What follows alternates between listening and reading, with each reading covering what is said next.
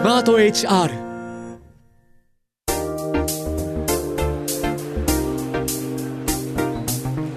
堀井美香ウェンズデイホリデー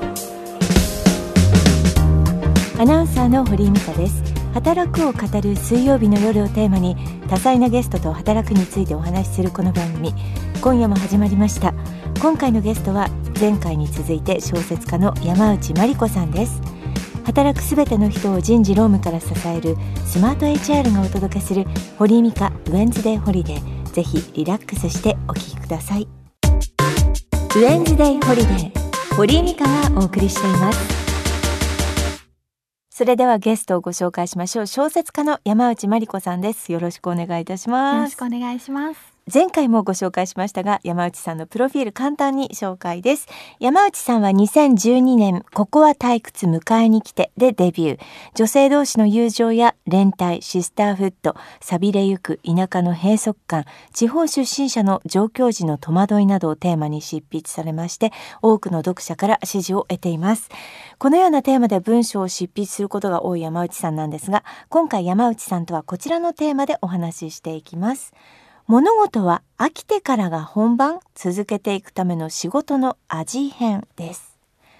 仕事にしろ趣味にしろ新たに始めることは新鮮さもあって刺激に満ちています。しかし同じことを長年続けていると技術や知識は成熟する一方で鮮度は失われ飽きてしまうなんていうこともあるかもしれません。ちょっとなんか読んでて悲しくなってるんですけど。ただし現状に飽きるからこそ次のフェーズや別のフェーズに進めると考えることもできるように思います。そこで今回は飽きという感情と仕事を習熟していくためにどんな味変をしているのか山内さんと話していきたいなと思っておりますけれども。そうかそうですよね。飽きるっていう考えありますよね。山内さんどうですか？私ね、はい、まだ飽きてない。ね 何年ですかね？今年で12年目、うん、などこから12年っていう？2012年デビューで。あそうかそうか。一昨年がデビュー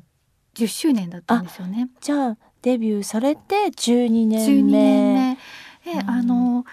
デビューが31とかの時だったので、うんうん、遅いんですよね。うんうん、でと社会に出たのもなんならそこなので、はい、ってなってくると私まだ気持ち的には30代前半くらいの一番あのキャリアとかがこうちょっと乗ってくる。そうそうそうそうかもしれないです、はい、まだ元気一番面白い仕事が面白い っていう時ですよね。慣れてきて、うん、あの人間関係とかも把握できてきて、うん、の仕事本当ストレスなく、うん、自分のこともコントロールしつつできるようになってきたっていうところです。まあ下積みっていうかそのなんでしょうなかなかデビューするまでが長かった分、うんうん、こっからはねやっぱりね。ね でも本当私それあの時の憂鬱さとかを、うんもう本当薪にして、己にくべて 頑張ってるみたいな。そうですね、うん、あの時あんなになりたかったものに今慣れてるんだからそうそう。飽きるわけにはいかない。たった12年で飽きてたらね 本当困っちゃうみたいな。ね、うん、まあ私もなんか飽きたっていうなんかもう低空飛行っていうかずっとこうなんかのんびりやってるので飽きたっていう感覚はなかなかなくって。堀さんあの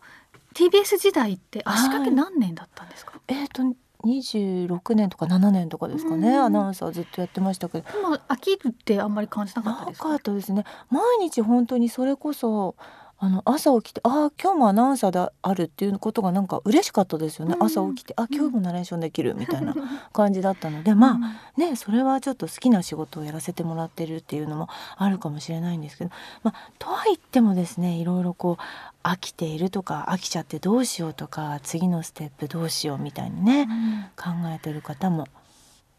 なんか私の場合はデビューの時に大きなテーマ自分の中でのテーマが2つあって、うん一つは女であること、うん、ともう一つが地方出身者であることっていう、そのテーマで、まあ、と世に出てきて、はい、でその後もあのいろいろ作品書いているんですが、うん、例えばあの子は貴族っていう作品2016年に出したんですね。うん、でその作品って自分は地方出身者であるっていうことを書いてきたから真逆のことを書こうって思って挑戦した作品だったんです。逆張りしたしたっていう感じで、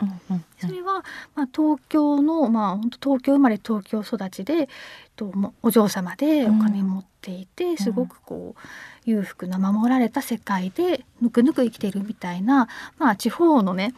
女の子からしたら本当真逆の多分想像つかないような世界を、まあ、書いた作品になるんですけどもなんかそうやって私自身は、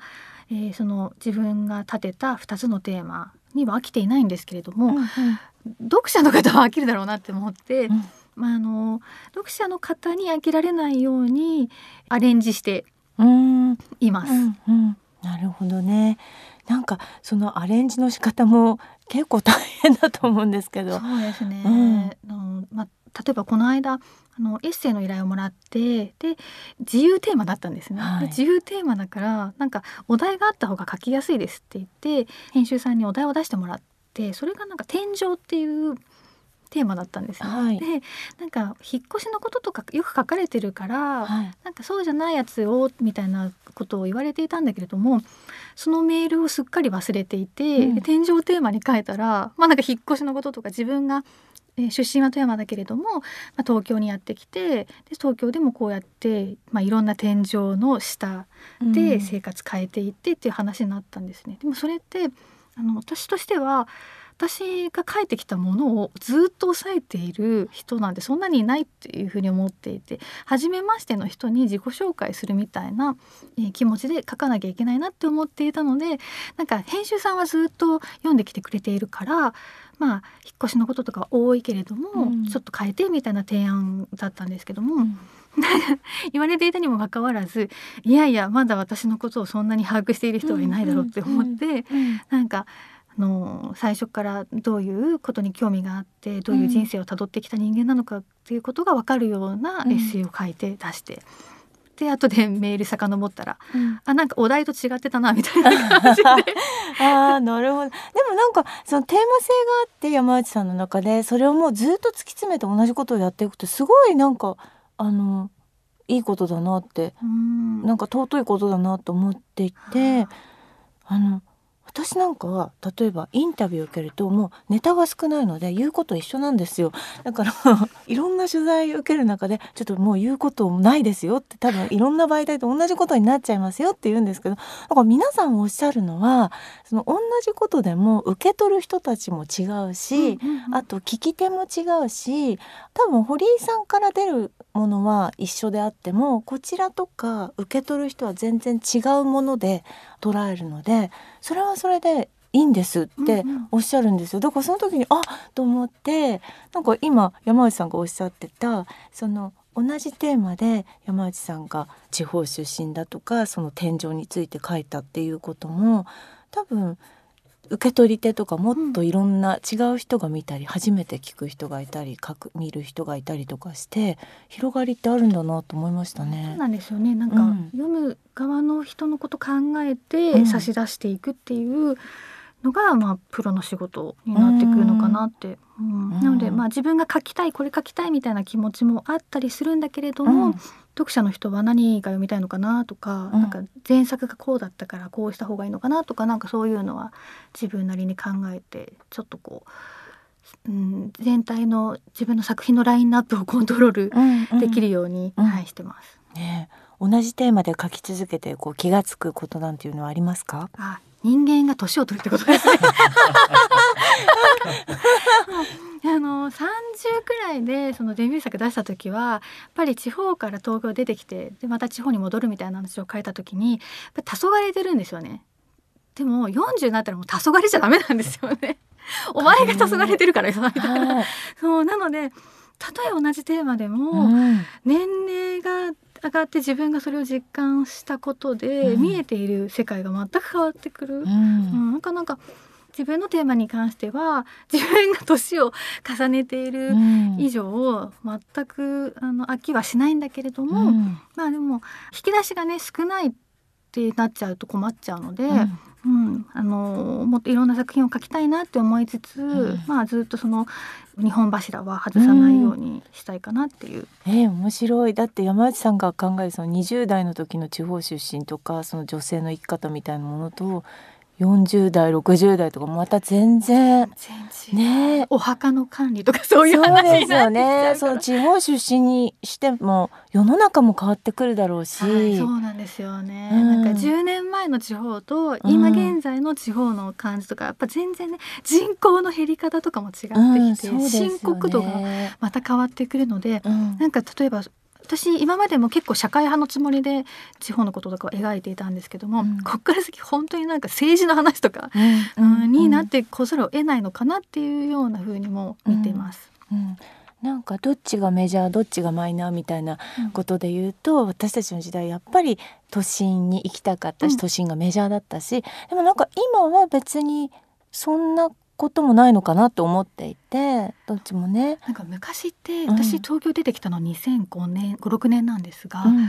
私が出てきた時点で東京がそんなに素敵じゃなかったんですよね。うん、そう、うん、そうですよね、はい、私もびっくりしました。今の私の娘世代とかはそのまま地方にいたいとかいう子が本当に多くって、うん、そうなんですよね。まあ均質化してまあ東京が下がって、地方が全体、まあ、イオンとかの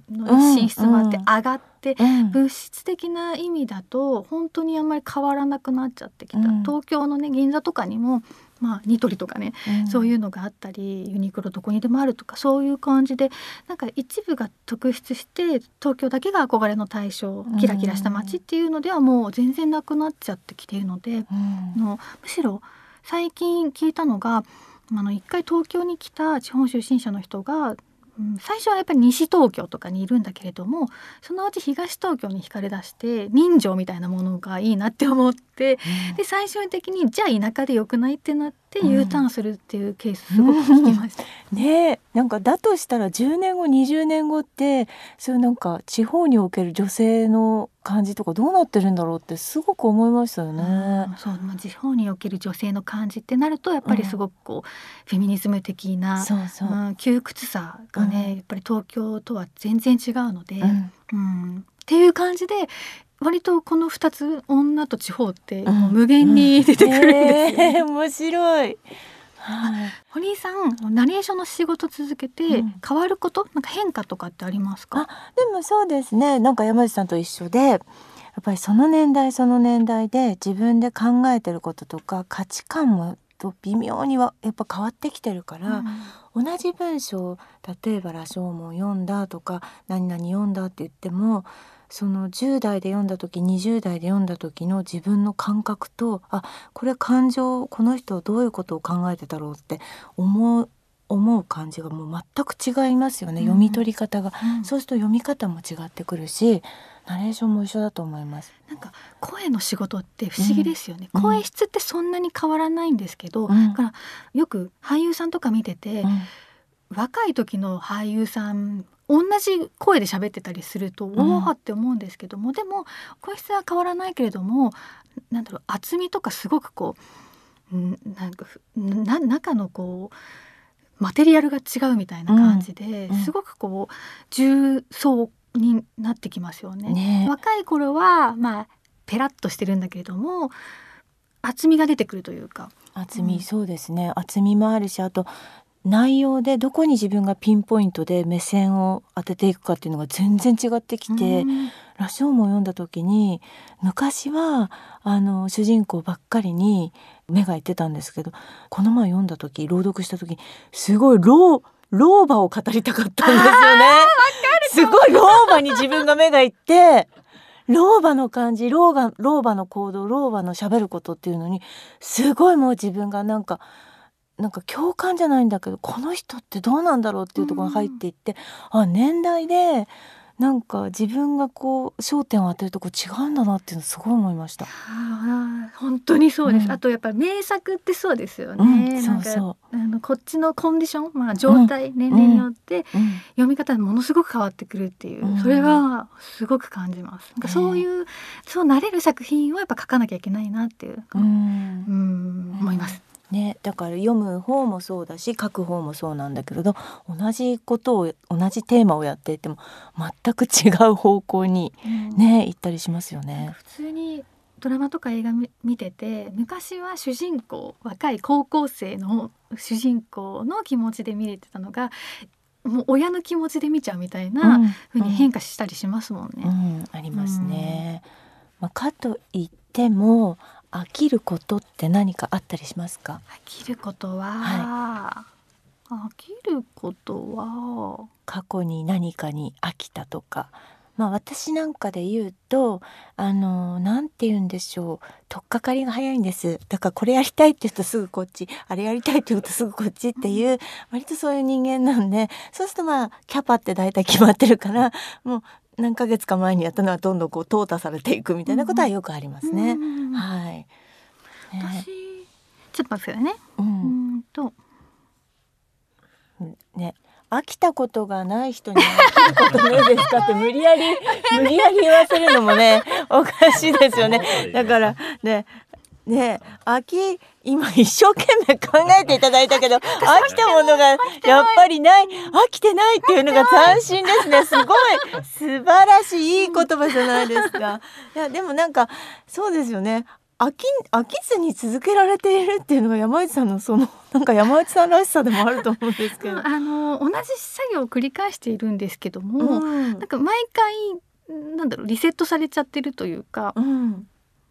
の例えばゲラー作業とかも、うん、あゲラってこんな時間かかったっけ？みたいな感じでやったりするので。どんどんなんか新しいものを発見してって一個の中でって感じですかね、いやバカだからなんかいい意味でバカなんだいやいやいやでも忘れちゃうみたいな。すごい今可愛かったです。よちょっと待ってくださいって。飽きたことってしばらく しばらくスタッフにちょっと待ってくださいって。しばらく沈黙だって。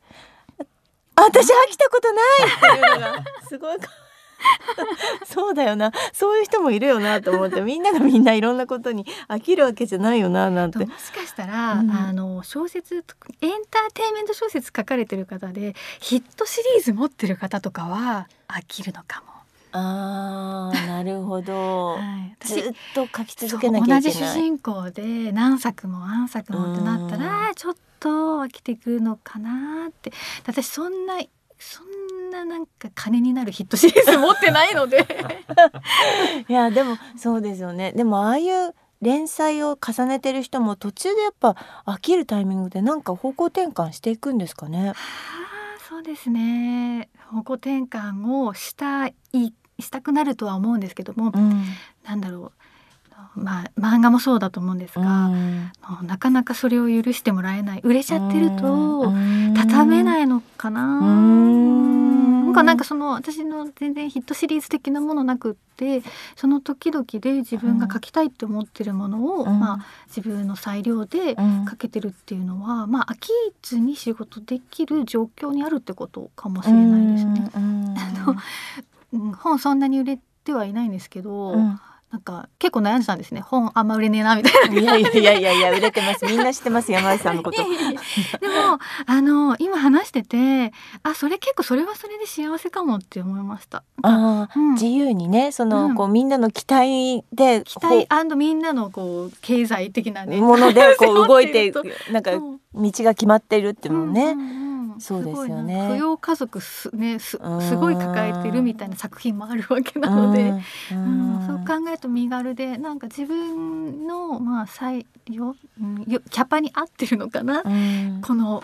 えー、部数がみたいな。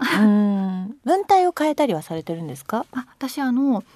えっと、作品によって三人称だったり一人称だったり、まあ、全然違ったりしますね。と短編小説とかだと、うん、あの同じものは作りたくないっていうのがあって、うん、で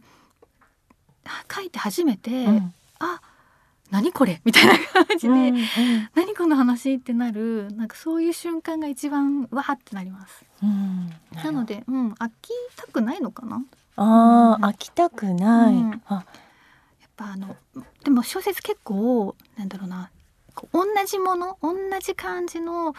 落としどころとかがルーティン化している作品に対して癒し効果を感じている方多いですよね。あのもう分かりきっているところに落とし込まれないと、はい、こうすっきりできないわっていう。そうですよね、うん、昔のあの時代劇とかも全部完全懲悪で終わるっていうパターンでみんなほっとするっていう、うん、ね、うん、そうですよね。なんかそういうそのストーリーラインをまあ好まれている方が多いので、そこへ行くと、うん、そうはしたくないっていうタイプ。へえ、ね、わざとそこを崩していきたい。なのでなんか新しい終わり方、うんうん、斬新な終わり方に、うん、例えば短編書いてて、うん、なんとこの終わり方はっていうのにたどり着けた時に、うん、もう一人で「やった!」みたいな。じゃあ そうなんですね、うん、なんか型があってみんなこう安心して、こう感動感を得るところに持っていくんじゃなくて、うんうん、割とそこ外していってだからなんかまあ飽きることもないっていう、うん、ないですね。なんですかね。はい。いかに新しいものを生み出すかに興味があるというか。ね、そうでしょうね。同じ方をずっとずっと続けてるとはいずれ飽きるんだろうなっていうのはね、逆にそっちの方がすごいなと思います、う。ん、ずっと、まあ、読者のね期待を背負って、うん、えーと、それに見合ったものを提供し続けるっていう、そっちのプロの方の方が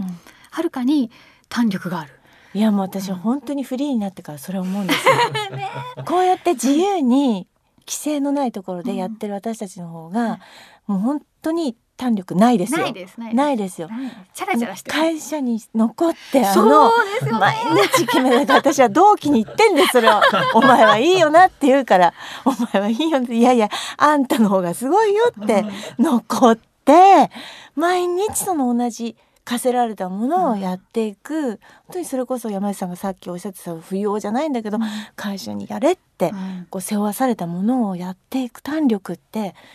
もうそれは大変なことですよ、うん、飽きずにやるっていうことは。本当ですよね。そっちの方がやっぱりなんかこっちからしたらすごいって、うん、私あのめったに満員電車乗らないんですけども、うん、時々まあ仕事の予定とかで満員電車乗ったりすると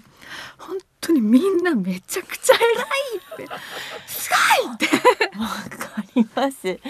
っても私は満員電車に乗る派ですから、毎回あの地元の駅から仕事場まで同じ電車で来るんですけど、うん、やっぱりこうもうなんていうの飽きるとかいうところも次元も超えてるんです。だってもうそこに乗らなきゃいけないから、多分みんなそういうことなんですよね、飽きるって言ってられない。もうこの電車に乗らないとこの仕事この会社この人生を歩まないと、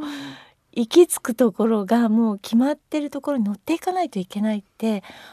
思ってる時ってやっぱ辛いなと思いますよね。よね。うん、なんかその時にどうやってこうなんか気分を転換させたりとか、うん。うん、このテーマこの物事は飽きてからが本番。このテーマ、うん、多分私が一番このテーマにふさわしくないね。いやいやいやいや。本当にあの勤続何十年みたいな方におじさんとかに 語ってもらいたいでもほらこういうなんか自由奔放な生き方を刺激としてやっぱその方たちもなんかね知ることによって、うん、ああそっかって思うかもしれないですよね。うん、ちょっとでも思ってもらえたら嬉しいで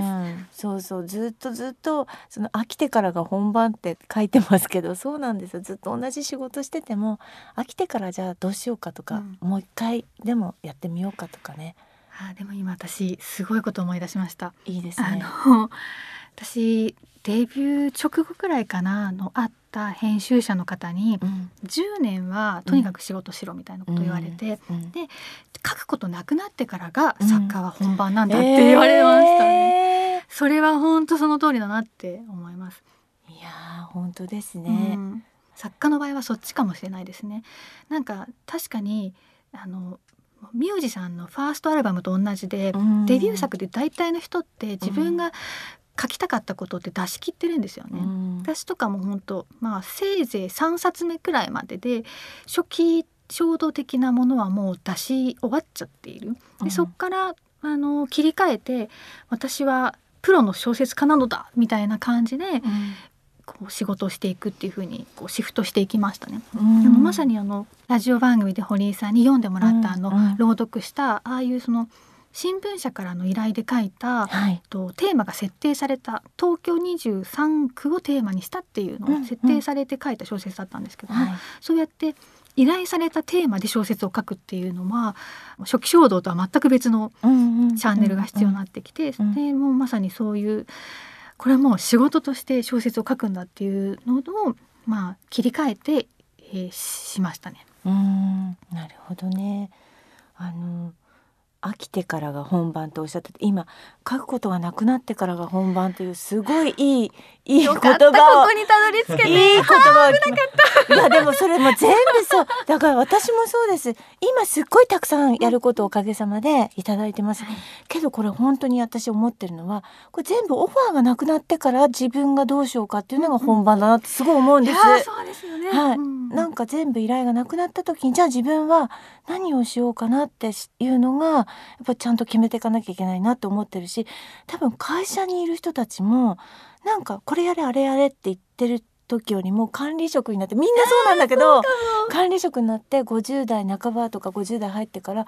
結構やることを指示されなくなって自分が指示する側になるっていう、ね、でやることがない。じゃあどうしようって言ってからがじゃあその人何するんですか？何の価値を生み出すんですか？っていうのが結構問われていて、うん、そこが本番だったりしていて。当に特に日本人の仕事の仕方って、言われたことをそつなくやる、うん、怒られないようにやるっていうのが本当に8割9割占めていますよね。うん、そその立場が変わった時に、いかに能動的今まではずっと受動的だったけれども、能動的に触れるか。いやそれすごいある。飽きてから書くことなくなってからやることなくなってからが 本番っていうのが。あれやれって言われなくなってからが本番、うん、そう締め切りがなくなってからが本番っていうことですよね、うん、いやすごいありがとうございます。よかった。いいところに。でもなんかそうそうあ飽きないんですだからこのテーマに合わないかもっておっしゃってたけどなんかとてもいい言葉を残されて ありがとうございます。よかった思い出して。でなんかあのたくさん本当に今お忙しくされてると思うんですけどもご本もご紹介していただいていいですか？はいと2月13日に発売される本で、はい、結婚と私っていうタイトルの本がちくま文庫から出ます、うん、文庫なんですけどもこれもともと2017年くらいに出た「はい、皿洗いするのどっち目指せ家庭内男女平等」っていう単語がありまして、うん。うん、すごい2013年からそれをね、とね、2013年にから連載していった2017年まで連載していたものがあるんです、うんうん、それを、えっと、もう完全版みたいな形で出します。はい。これが結婚と私ちくま文庫さんから2月13日でございますけれども結婚するなら腹を割って話せる親友みたいな人がいい。結婚の幻想をぶち破る日記エッセイということになってますが、はい。あのまあ私、えっと、震災の後に付き合ってた人と同棲して、はい、同棲し始めて、はい、連載スタートした時点ではまだ同棲してて一緒に住んでるだけだったんですね。で連載の途中で結婚したので、まあ、相手は変わってないんですけども、うん、同じ人と、まあ、男性とずっと同じ部屋で生活する中で、うん、家事をやるんだお前も。みたいなことをずっとずっと言い続けて春闘をずっと繰り広げて、はい、今もう全然人が変わったように、うん、もうあの主婦やってるんですけども、うん、そんな感じであのいかに男性と対等に、うん、えー、ものを言ってて男性に、うん、まあ男性なんだかんだ言ってね今さすがに変わってきたけれども2013年って全然やってなかった本当です本当にでも私ゲラ見ながらびっくりしました。ここまであいつやってなかった許さねえみたいな。うん。うん、あのもうずっとその相手に家事をするんだって家事大変なんだ無償労働大変なんだ。女がやって当たり前って思っているけども当たり前じゃないと思います。みたいな感じで、ずっとずっと主張して春闘して、えー、相手の考え方とか行動をちょっとずつ変えたっていう、えー、その記録ですかね。えー皆様ぜひぜひアマゾンやお近くの書店でお買い求めくださいませ。お願いしますということでいろんな楽しいお話が伺えてよかったです。ありがとうございます。あのやっとエンジンかかってきた。そのエンジンのままで今日はなんかあのラジオもこの後収録があるということで、はい、今日は外勤日ですからね。ねありがとうございました。2週にわたってお越しいただきました小説家の山内真理子さんでした。ありがとうございました。ありがとうございました。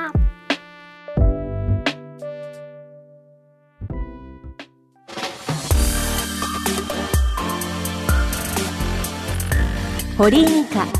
Wednesday Holiday。